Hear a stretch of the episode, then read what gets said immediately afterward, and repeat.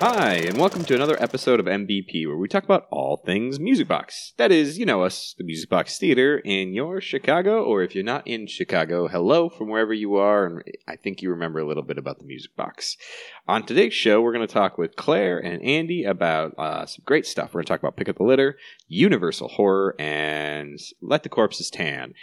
And then, you know, probably talk about some other movies and, you know, get into advance notice and some other things. But uh, you know what? We should all introduce ourselves. And since I'm the one already talking, I'll just start. It's Ryan Oestreich. I am the general manager of the theater and, of course, your loyal host, unless I take the week off. Uh, but I'm always pretty much uh, in your feed of your podcast. And we also have Claire Alden, I'm the member- membership and group sales manager. Hello again, all of you listeners. Um, yeah, this is my busy time right now. and I'm pulling you into my world. Yeah. And we have a first time podcast guest. Hi. Hi. I'm uh, Andy Stasiulis, for those who don't know this disembodied voice. Uh, I'm a full time faculty member at DePaul University's School of Cinematic Arts, and I've been graciously invited to speak with uh, Ryan and Claire here. I'm very excited. Well, welcome, Andy. Thank you for coming on, Claire. Uh, I promise to make this as long as I possibly can, just because you're busy. Great. And Thanks. Andy, you've got time. You just told me you had nothing to do all afternoon, so you're you're all gonna just settle in. See, we all got our we got all got our drinks here. Uh, nobody's drinking alcohol today. It's just No. all delicious, uh, uh, warmer beverages because it is uh, it feels like it's fall. I mean, it's technically fall because you know we we have the uh, is it the equinox that's in the fall? yeah, I think so. Uh, yeah, because the solstice. Yeah, so it's the fall equinox has come. The days are getting shorter. There's cool air. I love the fall, and I also love all the things that come with the month of October. And we'll get into all that horror stuff. So, what are we currently playing? Well, we've got uh, our 70 millimeter film festival. It rages on. Um, it will end on Thursday, September 27th. But boy, it's been uh, a great 10 days that we've had so far. Uh, we've had some sellout audiences. I would say the most bummed out people I have seen at the theater for a long time. And usually I go, I bend over backwards, as you know, Claire, to make good customer service. oh, yeah. Um, but this group of people, I couldn't do anything for. We sold out the thing. Um, and we turned away, I personally probably turned away a hundred people. Oh my God. Um, and they were like, they were like hanger honors, you know, like Oh, people like straggling and being like, um, so I'm just going to sit over here in the corner and, you know, when you come on a ticket or when somebody says they're selling a ticket, you're just going to let me know, right?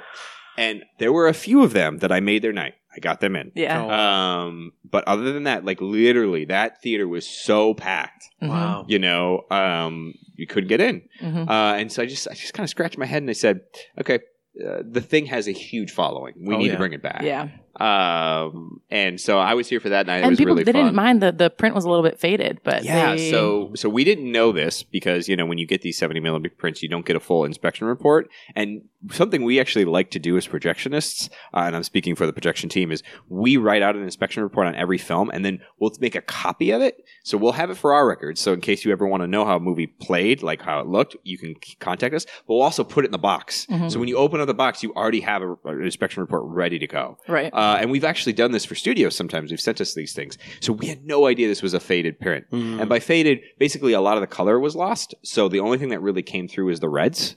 Um, so everything had a hint of pink, There was a lot of red in that movie, though. which I was just going to say for them gory Yeah. scenes. Oh boy, did it work. Uh, that's but a- the music was there. Yeah, yeah. Right?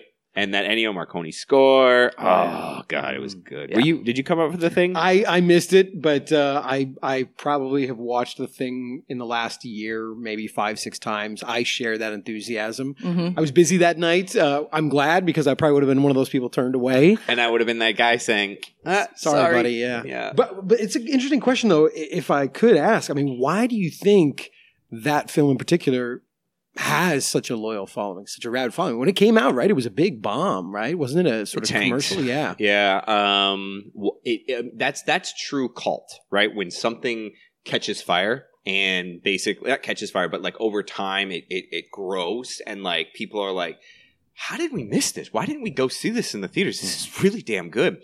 And then what happens is you have to convince people to see the movie, and then once you do, you've turned them on. Mhm. Oh yeah. Like I have this 14 year old nephew.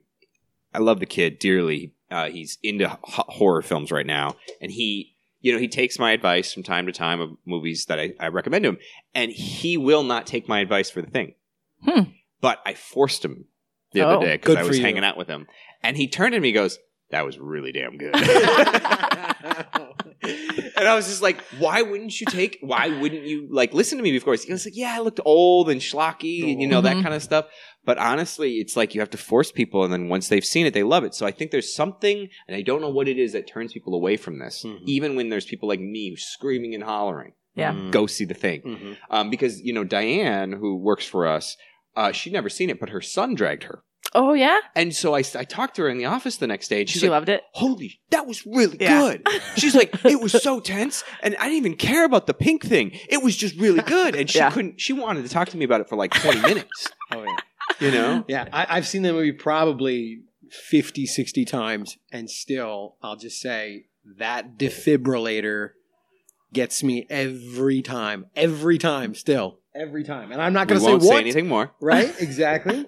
but it's funny because I, I, um, I bought the game. You know, Mondo put out that board game. I think we have it actually. We have Oh, it. awesome. You're sitting Yeah, right by it. That's great. And I hope people sit here and play it and scream at each other. It's awesome. but it's funny because I was playing it with a friend of mine who had never seen the movie. So we were trying to explain everything to him. And then we just stopped mid game and we're like, actually, ti just hold on. and we had to put the movie on. We watched the movie for, uh, you know, an hour and a half, however long it is. And then we started the game back up. And then he was extra motivated. He knew everything. and I will say, like, you know, shout out to Mondo and whoever put that game together because they did a really good job. It's, it, it captures the spirit of the movie so well. That's funny. It's funny because I didn't know that this game was coming out, but Buck knows how much I love the thing. Uh, and when he sent me saying, "Hey, look, they made a board game," I was just like, "Oh, we need to add that to our collection in the lounge." Uh, and so he was like, "All right, I'm buying it." And I was Yeah. like, "Great," because I see people play it. It's a it's um it's a, a well used game here. Yeah. Um, so yeah, the thing's been was a, I think the surprise of this year's uh, 70 millimeter fest. Like we should have gave it more show times. You always learn those things. We've had we had we had I think one dud, right? Which is like you hear about a 70 millimeter print and you're like, okay, this is never shown, so you play it, and it was Year of the Dragon. Oh yeah. It just didn't get an audience. Yeah. uh, and that's okay, you know, because for us. That's the whole thing with a film festival, right? You're going to play the big winners, and you're going to play the little obscure things that people don't really talk about anymore. Yeah. Um, and maybe there's a reason why they don't talk about Year of the Dragon. I heard a few comments and reviewers. Um, but when it comes to 70 Festival, there's such few 70 prints that I think we just go out of our way to show everything. Mhm. Um, so I don't think we'll be bringing back Year of the Dragon anytime soon. But people love Dark Crystal, hmm and there's still a few more show times of that. West Side Story was beautiful Oh, as yeah. always. God, you guys, if you have not seen this print, I'm telling you, it's Do you feel like there's like a same group of people that come every year to I'm it? sure. You know, I'm one I of swear them. I recognize the faces. I'm sure. yeah. Um, yeah, and then so we, we uh, so if you're getting this in your feed, it's Wednesday, and you still have two more nights to see 70 millimeter films. We hope you come out um, because it's fun. And if you don't, guess what? It's an annual tradition, so we will bring it back, and hopefully we will find some 70 millimeter you've never seen before. I just found out that there's, there's supposedly a Back to the Future Part Two Oh, 70 millimeter print. oh boy. Oh, wow. So Oh, we're now on the hunt for wherever the hell that is. Buckle up. Uh, yeah, literally. um, okay, what else are we currently playing? Oh my god, Mandy. Dear Lord, Mandy. Uh, yeah, Mandy.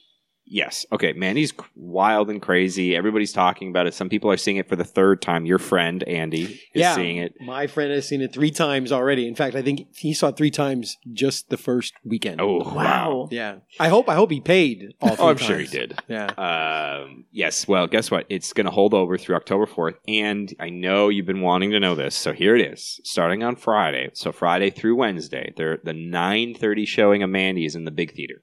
It was never in the big theater because our 70 millimeter prints were in the big theater. You can't put that anywhere else. Mandy just happened to open against 70, which was crazy timing. We didn't we didn't plan for this back in January when Right. we when we opened when we when we put when we slotted 70. So uh, Mandy's going to hold for a third week because it damn well deserves to get a third week based off the business. It keeps selling out, and it's going to be in the big house for the 9:30 show. So you know, for those who've missed it, come at 9:30. You're not going to get turned away. For those who've been waiting and bugging me personally uh, about when it's going to play the big house, guess what? We're, we got you uh, this Friday. I feel Uh, like um Are you going to see it? I, I don't I don't know if that's up my uh my alley. Oh, I don't know. I don't know. But um I will say this. I feel like uh this is like Nicolas Cage like in his like best role probably because he's so crazy and over the top. Yeah. Which I love me some over the top Yeah. Cage. Yeah, he really has to be unhinged. Right. really, Yeah. I think come alive in the part. Yeah. And Buck was telling me this is if you look at like uh like Metacritic or like Critic Reader like kind of like like aggregates, this is his second best rated performance Wow. based on like what people are saying about it. Wow. Uh, but you know, I he was I like made for this movie. I believe absolutely that. love Yeah. Over the Top Cage. Uh, like one of my favorite like Over the Top Cages, and he doesn't do it all the way through the movie, but there are certain moments in it that are so amazing. Uh, is this uh, uh, ba- uh, Bad Lieutenant Port of Call New Orleans? It's the Werner Herzog uh, Bad Lieutenant movie. Yeah. uh, with, you know, not the Abel Ferrara Right. and uh, that is there. There are some scenes in that that have some in, in over the top cage that I think are just the what exactly you want in an over top cage.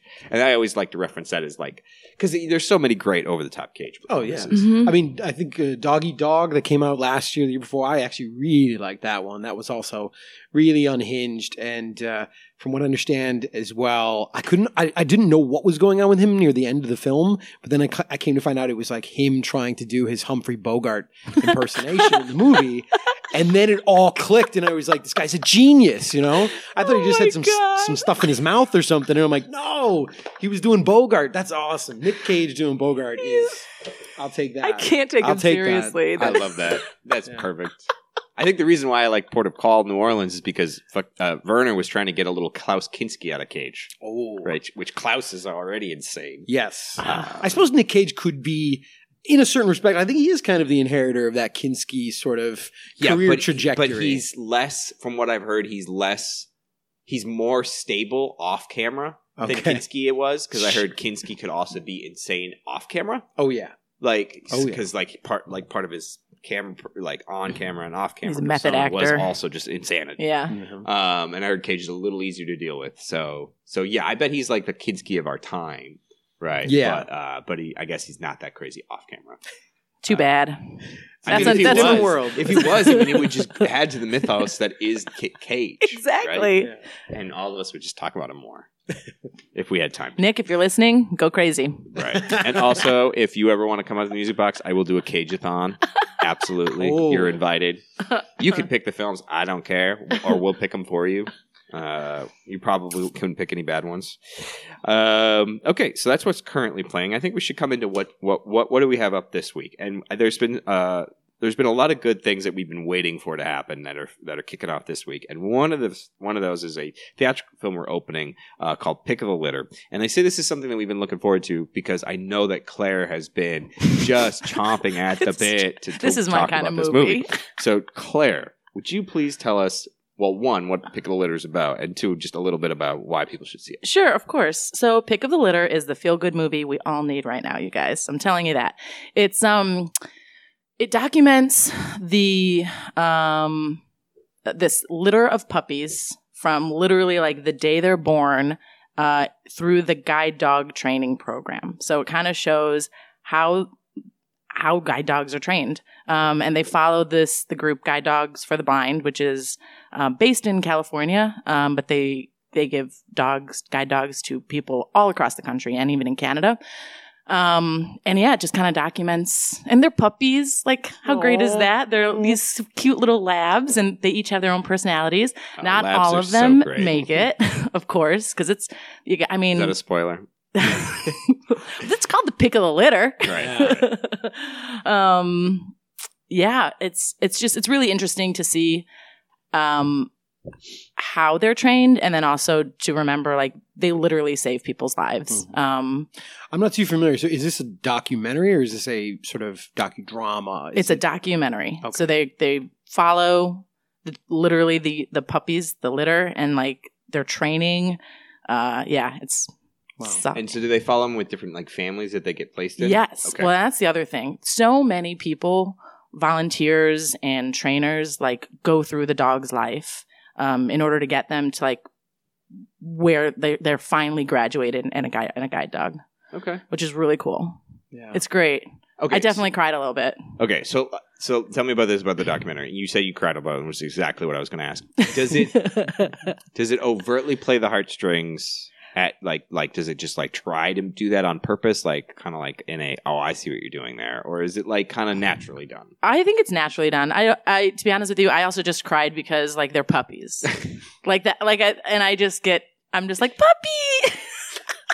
You know, it's funny though that you bring. it- I I think because it's just something that dogs bring out in people, right? Um, I was just out with um someone the other night, and they were actually telling me about there's a website. I think it's called DoesTheDogDie.com. oh no! and it's it's like a database specifically about movies if i'm explaining this correctly um, where you can go to look up before you watch the movie to find out and prepare yourself so it's like oh yeah there's a dog that gets killed No, in that that, really film. does You bother can me. totally or like it. totally skip This- the movie It yeah that's what I really mean. does Th- bother me, from, though. from what i understand this website is for you then, Yes, you know? Yeah. I, no, think no, I, I I never used to have that problem. Then I had I have dogs now, and I remember when I saw Yorgos Lanthimos's uh, the Greek filmmaker's movie called The Lobster. Did you see that movie? oh, yeah. Mm. And did you see Yeah, I did. Yeah, I did. Uh, there was a moment in in The Lobster where it like I it took me out of the movie because it was such a brutal moment, and I was like, oh. Yeah, And like I kind of stuck through it because I knew like this is a smart filmmaker, but God, I was like, did you have to use that? yeah. Like really?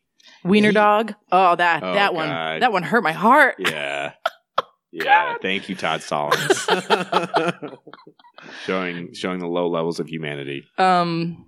Anyway, I'm gonna have to check out that website. Yeah, and I, I can tell you, um, our family dog would would not be the pick of the litter. I'm telling you, I'm going to shame this dog right now. She can be a very bad dog. There's no way she'd make. That's it. okay. That she's career changed. That's what they call it. Yeah, Call it career change. Gotcha.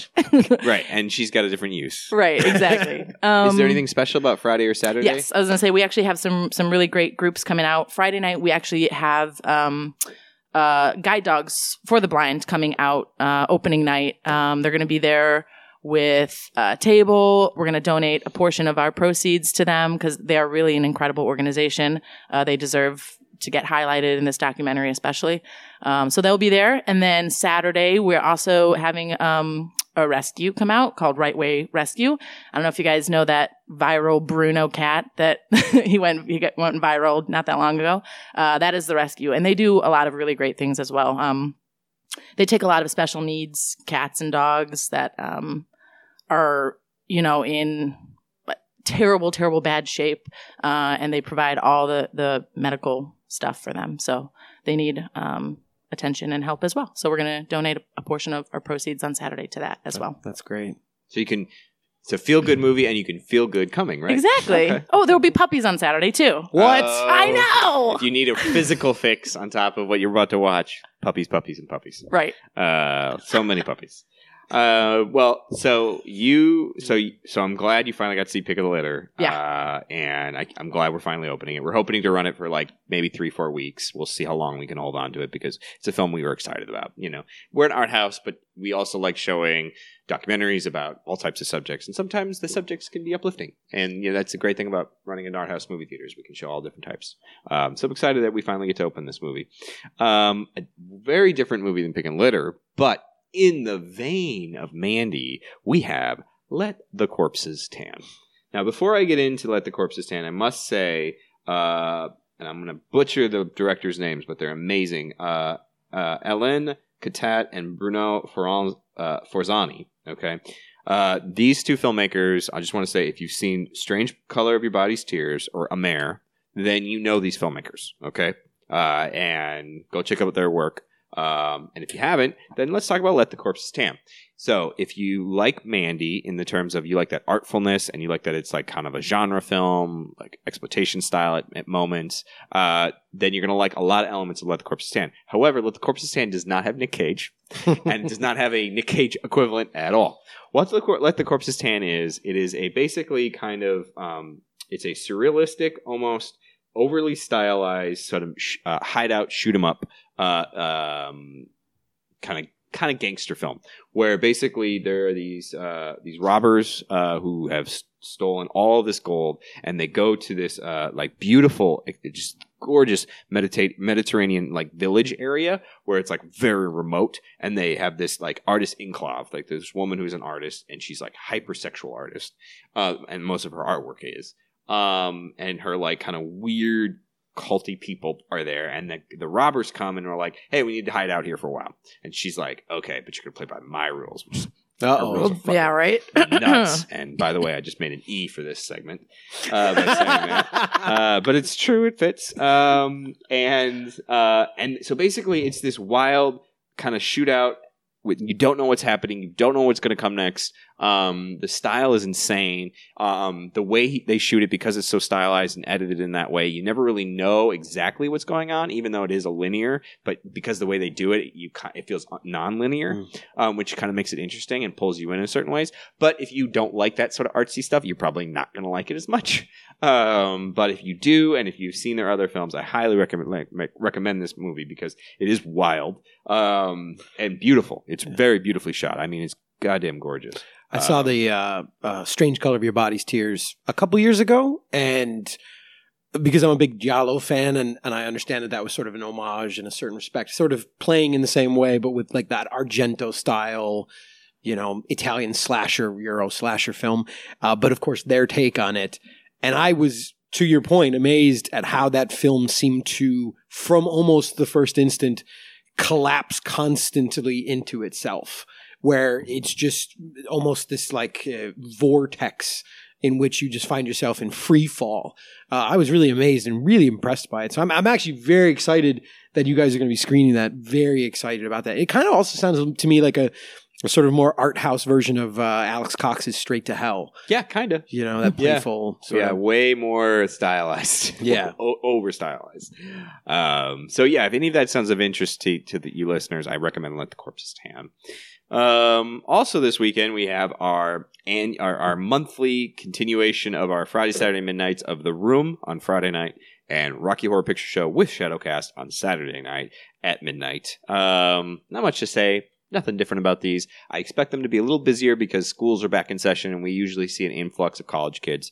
Andy, have you ever been to one of our Room or Rocky shows? I've been to a Rocky, have not been to a room yet. Uh, That's my- okay on the room side, Yeah. but the Rockies are fun. They're very fun. They're Yeah. very fun. I, I fortunately didn't get uh, you know messed with too much at my first one. So Good. Yeah, Good. Um, and anyway, uh, for those Rocky Horror fans, our Christmas, our Christmas, wrong one. Our hol- uh, Halloween shows will be coming up on sale very soon, uh, and I know people are clamoring for those because those are really big. It's when they sell out. Um, the other thing that I've been I've been really looking forward to is this series that we've worked together with DePaul, uh, DePaul University, um, and the School of Cinematic Arts. Uh, basically, uh, we've been trying to figure out a way to work with you, Andy, uh, and to create a series. And somehow we landed on uh, Universal Horrors in this time frame because it was leading into October, and we came up with four great films. Um, so, uh, if you would tell us about the series, um, and then and then we'll go into the film that's showing this weekend. Well, uh, this series was sort of born. I think our collaboration was born out of um, our DePaul University School of Cinematic Arts interest in creating a more unique classroom experience. I mean, it's something that I care a lot about is encouraging film students to go to the theater more. I mean, it's it's shocking sometimes to me how film students don't go to mm-hmm. movie theaters. And yeah, they'll watch movies, but they'll watch them on a 30 laptop at, at home in their dorm or whatever. So I'm constantly pushing them to get out there. And, and of course, I'm always pushing them to go to the music box because quite frankly, this is for anyone a unique and, and I think vibrant experience. I mean, it's not just going to some dumb multiplex and getting lost. I mean, you immediately feel like you're part of a club. I mean, uh, that, that really appreciates what's happening in terms of, of, of cinema both old and new. Um, so that was the the desire for me to sort of you know come in here and, and take part in this experience, and then course picking Universal Horror and us settling on that was was really exciting for me because I think for horror fans and for it being October and this time of the year, it's so important to look at the genesis in certainly American cinema of the horror genre. And and while you can say that there were maybe some horror films certainly made before these Universal ones from the 30s, I mean it was this series in particular I think that in the 1930s with Universal that really cemented what we know the horror genre to be today. so we're doing Dracula, we're starting with Dracula, then I think we're doing uh after that, we're doing uh, The Invisible Man on October 6th and 7th. And I have to say that that's personally my favorite of what we're screening. For people who haven't seen The Invisible Man, uh, it is probably one of the most fun movies I think ever made. It's absolutely bonkers. Uh, no spoilers, but I think sometimes people forget that in that film, The Invisible Man, like, actually I think kills like a hundred people or something like that. Whoa. Yeah. I mean, it's crazy. He like derails the train at one point. No spoilers, but like, holy cow. It's amazing when you go back and look at that movie, how violent it was. And that's what's interesting about these films. Some of them are pre code. Uh, then after that, we're doing Murders in the Rue Morgue, October 20th and 21st, which is, I think, perhaps the weirdest of the four that we're going to watch on a certain level. It's just a really bizarre, bizarre film. And perhaps I think the most expressionistic in a sense. Um, and then following that, wrapping it up with The Mummy on October 27th and 28th, which is really just, I think, a gorgeous movie. I mean, all these movies are, are really gorgeous, and, and that's because I think. Uh, in particular, they worked with really talented cinematographers. One name for those people who do come to the series, you're going to see pop up a lot, is Karl Freund. And Karl Freund was a German cinematographer who was very innovative and influential. Uh, he is credited with inventing the dolly shot and what was known as the unchained camera. Like, Can you, he, can you explain what the do- what the dolly shot is yeah, so for someone like me? sure, sure. So his whole concept that he came up with was something called the unchained camera. At the time, in the early, you know, 1910s, 1920s, cameras were really like locked down on tripods. They didn't really do a lot of camera movements. Karl Freund, working in the German studio system at the time, favoring expressionism and a lot of innovation and progressive techniques, was sort of like, what if we just started moving the camera around?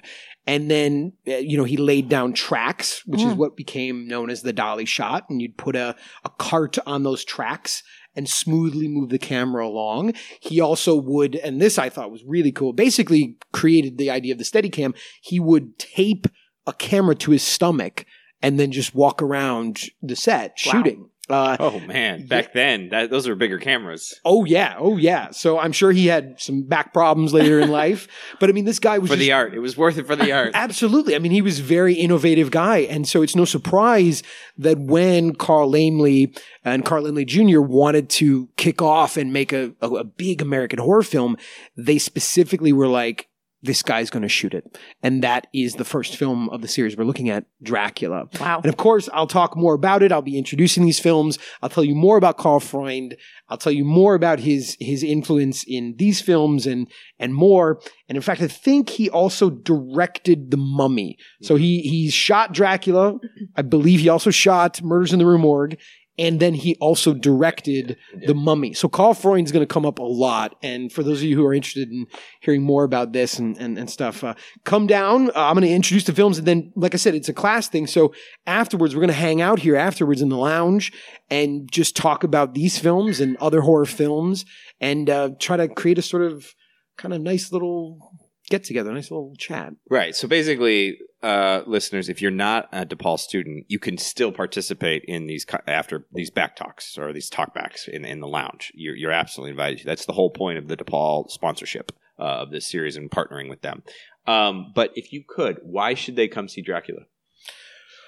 Well, I mean, Dracula, I think we owe everything to Dracula to a certain extent. Uh, for fans of horror cinema, I think in particular, um, it's beautiful, it's sexy, uh, it has Bela Lugosi in perhaps his Hmm. most iconic performance yet. So even if you're just a fan of the the band Bauhaus, uh, you know, you want to understand that song Bela Lugosi's Dead and their sadness over something like that, come to see Bela Lugosi in his most influential and iconic performance. I mean, like when you think about vampires, everybody's just been trying to do Bela Lugosi in one form or another in in I think Right. so many vampire films. You know, But if you think about monsters in movies, what Yeah. Bela did with this like seductive, beautiful, uh, like sort of monster who was who had the, the ability to be monstrous, but also had this ability to have desires and make you have desires, and for you to like kind of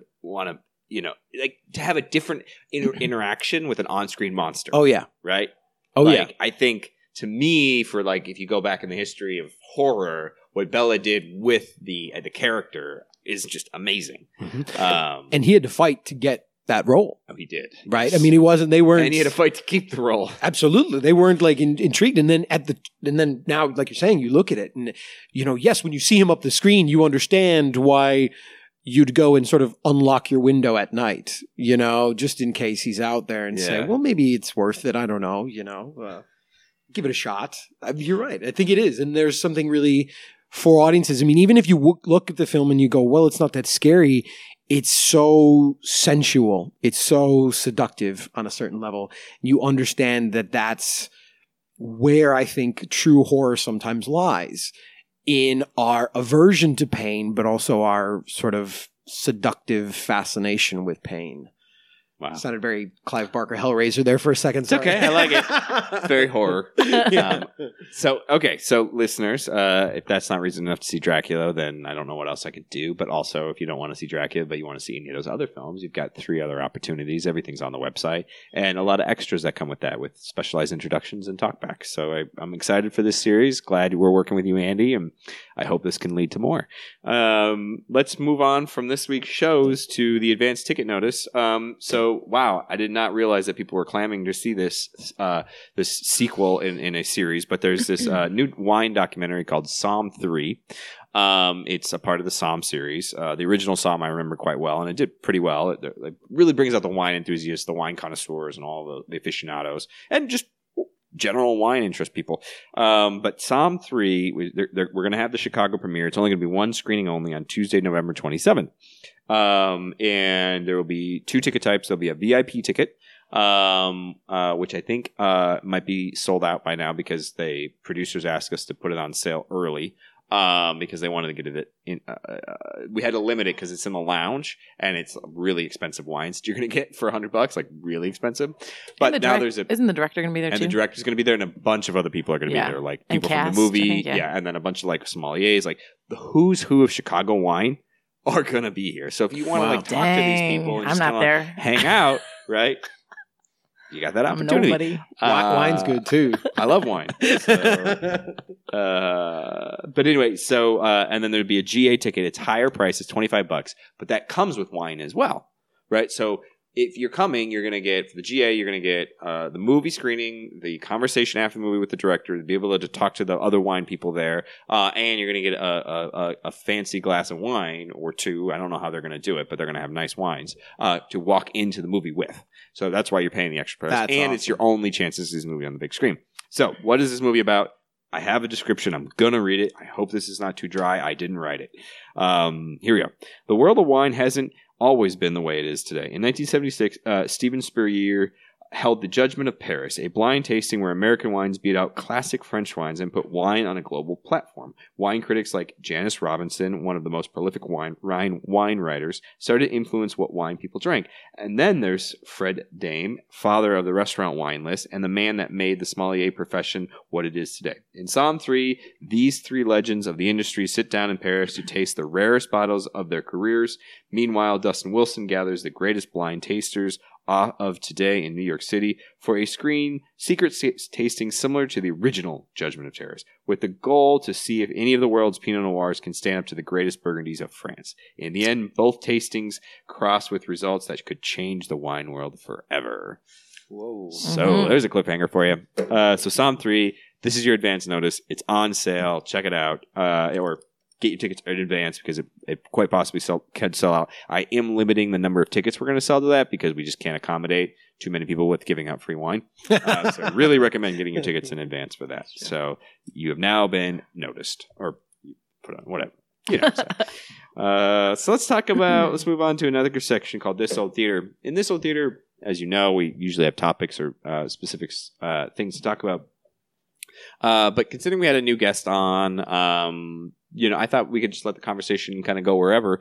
Um, but what I'm kind of curious is, Andy, since you are Chicagoan uh, and you work in Chicago and you're a fan of Music Box, uh, do you remember coming? I mean, do you remember your first Music Box experience? I do. It, it's it took me a, a second to really. I, I mean, been here so many times to go. When was the first? You know, um, and I, I came to realize it was actually at one of the Music Box of Horror events. And then dusting off some more cobwebs, I remember specifically what movie it was, and it was Spider Baby uh, in the big theater at Music Box of Horrors. And I just was like, I remember walking in, and there were so many people. And there were so many people hustling around, bustling around. There was so much activity at the Music Box of Horrors because, from what I understand, there probably were some people who'd been there for like 18 hours just living in your theater camped out. Yep, and were. so some people seemed very, I mean, they looked like the undead. uh, so the atmosphere was great. It was, it was like exactly what I was told I would experience at the music box, which was a unique theater going experience. So yeah, I remember it. I remember it very vividly now that I'm thinking about it. And there were people who were applauding during the movie, who were laughing, who were just celebrating the movie. You know, they weren't Right, just like they watching a movie. They knew what they were into. Absolutely, absolutely. And then I was just in love. I mean, and then I I fell in love with the theater, and I tried to come back as as much as possible, and and have ever since. And so, uh, have you have you come back to other things other than horror movies here? Oh, absolutely, Okay. yeah. I mean, Because I we have a lot of horror here, but you know, Sure, but but you do so many other things that are really exciting. I mean, I was here opening weekend for for Christopher Nolan's Dunkirk Mm. because you guys were showing it on seventy millimeter and seventy millimeter, and nobody else around was. I mean, that's to me even cooler than IMAX, and I did see it again on IMAX because I actually quite liked the movie. yeah, But the 70 millimeter experience in your theater was so much more, I think, theatrical and celebratory. And the theater was packed. I mean, it was sold out, I think, pretty much that whole weekend. it was. Yeah, And it, and that's were fun. excited. That's fun. Seeing a movie that's a sellout is fun, and and you guys do that. You do that more than somebody like what, like River East. I mean, not to throw shade or anything, well, but no, like, no. You're just saying, you know, this is this that is the g- g- general experience people have at movies, uh, an AMC or a Regal, Yeah. right? And music box is a little different. I mean, to be to be honest with you, uh, you know, for me with the music box, uh, I have been with massive audiences. Like uh, in Denver, we have this outdoor film screening called Film on the Rocks at Red Rock. So I've seen a movie with eight thousand people. It's Wow. crazy.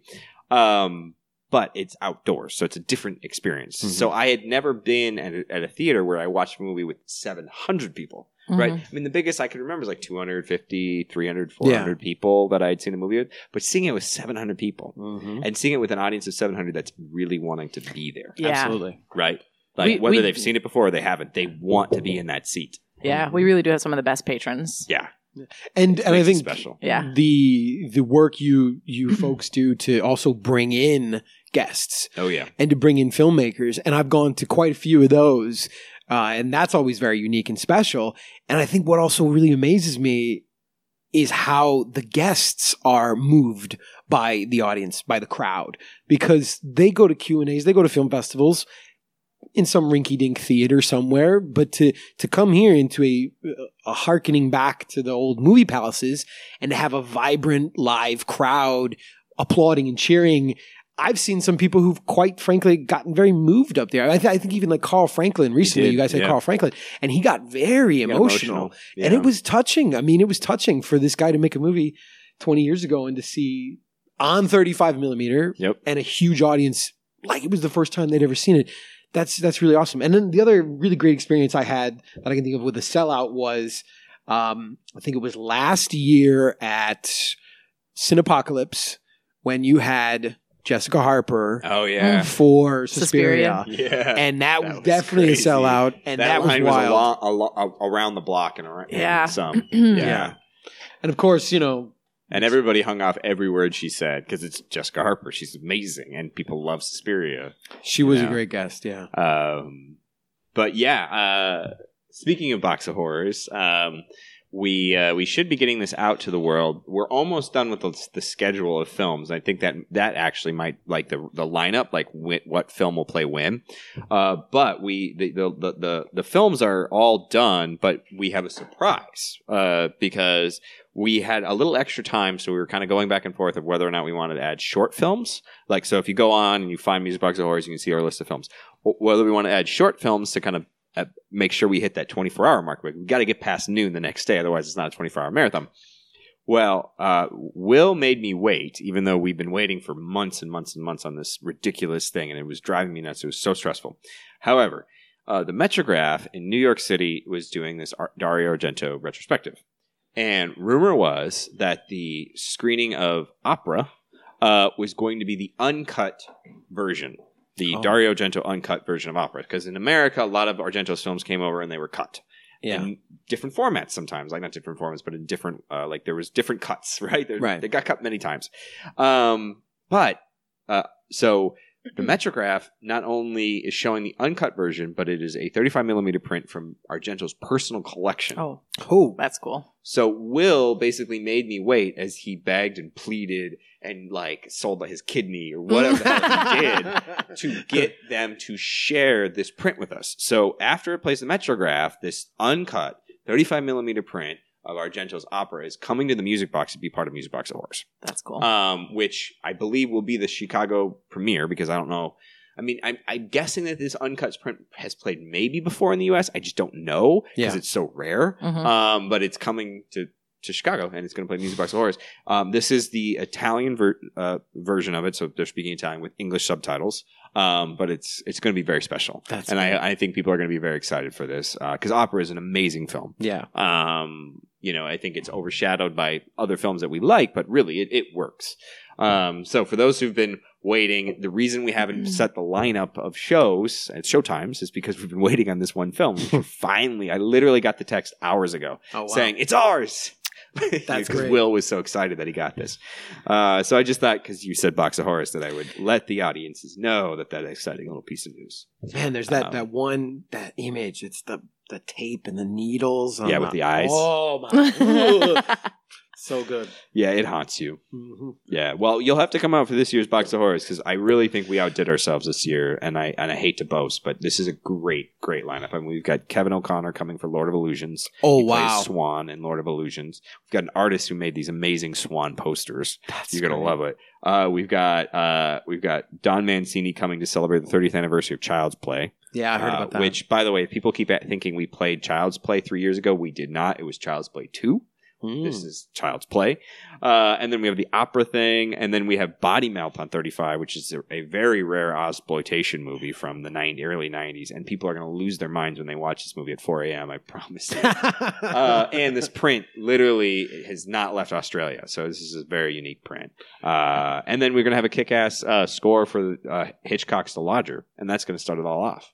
Uh, Wow. Not to mention all the other fun stuff we have. We yeah, got with the vendors, food truck, food trucks, and then trivia. right? Uh, Tattoos oh, again. Yeah, yeah. You gonna get another one? I'll get another tattoo. uh, it's become a tra- tradition now. It was, it's like every time I ex- I went through a box of horrors with Will, I get a tattoo so that that way I you know I ha- you know I don't know how many I can do. wow. Uh, I might love to coming. start. I love coming into work on Monday. The next, the next Monday, I hear all the stories. I don't. I don't. I don't come to it. I don't attend. But Well, things get silly at like 4 a.m. yeah, Right? I mean, like we're all out of our minds. yeah. So you know, so box of horrors is it's really I- it's a special time, and I and I and I and I can't I can't wait for this year, and I can't wait to see all the people who come out again. Because sometimes there's people that just come out to box of horrors and they- they start to become friends. So very much looking forward to it. Tickets are still on sale. Remember, it is a pass, so you buy one. You buy the pass, you can come and go as you want. Even if you're just coming for like a Spider Baby, you can just see that one film Pop with your in, pass. Yeah, or Get you can spooked come by back. the crowd and then And, and pop it's funny. I love some, I love some people that like will come for like the daytime shows. Maybe they'll last till midnight. They'll go home and they'll go to sleep, and then they'll come back for the like the two morning shows, like the Oh. eight a.m. and the ten a.m. how many people do you think stay for all twenty four hours? Oh, not all of them. I think it's probably like like fifteen percent. I think one of my. I think one of my friends does like stay for all twenty four hours, which is that's insane. yeah. Yeah. Watch out for some. Where you- Watch out for that 15%. Where you see the emptiest number of seats is like because again, I, I'm serious. People, some people come back. In Oh the yeah, morning. I'm sure. So where you see the emptiest number of seats is between like six and eight a.m. Right, that's where it, like those are the pe- the hardcore people, the ones that have been there since noon, Mhm. and they're going to stay till noon. Yeah. Right, and then you see a few people come back because they're like, I had to go home and get like four hours of sleep. Then they come back and they see like the eight. If I don't get show sleep, I'm 10 a.m.. cranky. I need sleep. Well, these people, they're not like cranky; they're like sedated, like zombies, like you said. oh yeah. Yeah, like nobody gets cranky. They just like Zonk Uh, out. like yeah, and then, like some people get a little drunk, so, like they really pass out. Yeah. You know, and, but they make it through. They just feel like shit the next day, Mm. and that by the next day they're still in the theater. Um, whereas some people like know they've gotten drunk and figured out how to get home, which is good. Uh, you know, and not like pass out in the theater and get like like carp like some kind of neck problem. Uh, anyway, it's a great lineup this year. Very excited for it. Can't wait for everybody. Um, so okay, yeah. So that's this old theater. Um, let's just do a quick uh, review. Um, so again, we're opening Pick of the Litter, a feel good documentary uh, recommended, highly recommended by Claire. Yeah. Uh, and then also Let the Corpses Tan, which is if you like Mandy and you like that artsy style, come see it. That's Friday, September 28th. Both of those open. Our midnights this weekend are the Room and Rocky, uh, the Room on Friday and Rocky Horror on Saturday. Our great matinee series with Paul is coming up with uh, Dracula Saturday, Sunday at 11:30 a.m. Uh, we've got a lot of other things coming up on the on the calendar, and many other things that you should check out, listener. Um, but as always, Claire, Andy, I want to thank you so much for being on this uh, podcast with me. Of course. yeah, thank Yeah. you. Thank you for having me. And uh, and dear listener, please rate us. Let us know how we're doing, or just send me an email or write a comment on our Facebook or whatever. You know, we actually read them. We're very interested. Uh, I'm not one of those podcasts that makes you listen to other people's comments, uh, and I'm, I'm not hating on them. I just sometimes skip through those on, on my podcast feed. Um, but I do listen to your comments and your reviews and all, all your thoughts on it. So thank you so much for listening, and we'll talk to you later.